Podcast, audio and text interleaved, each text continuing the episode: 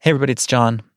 So instead of our usual Road to Resilience episode, this week we are playing for you a trailer to our new podcast, Real Smart People. We've been working on it for many months and we are excited to finally share it with you.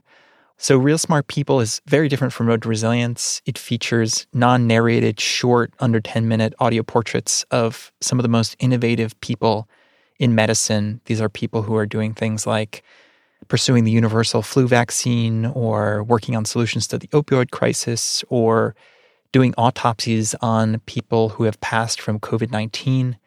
They are incredible. And the podcast is an opportunity to kind of walk around in their minds and get to know them as people.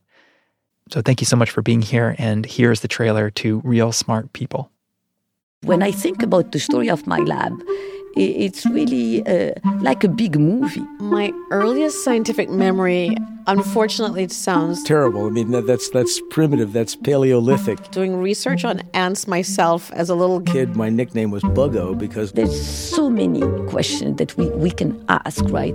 If our research succeeds, Potentially, immunotherapy could lead to cure of cancer. why do we do that? Why, do, why didn't I just do that? But along the way, we had people and marriage and kids and getting divorced, that was brutally hard. So before I was a doctor, I was a musician. a sculptor. What unites us is this higher purpose of alleviating suffering. What have you learned from your patients? Oh God, how do I say this? So uh, somehow it's a story of people, also science. I have only one sticky on my computer.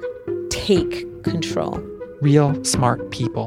The real story of how medicine moves forward, one smart person at a time. What do I do next after the universal flu vaccine? Listen and subscribe wherever you get your podcasts.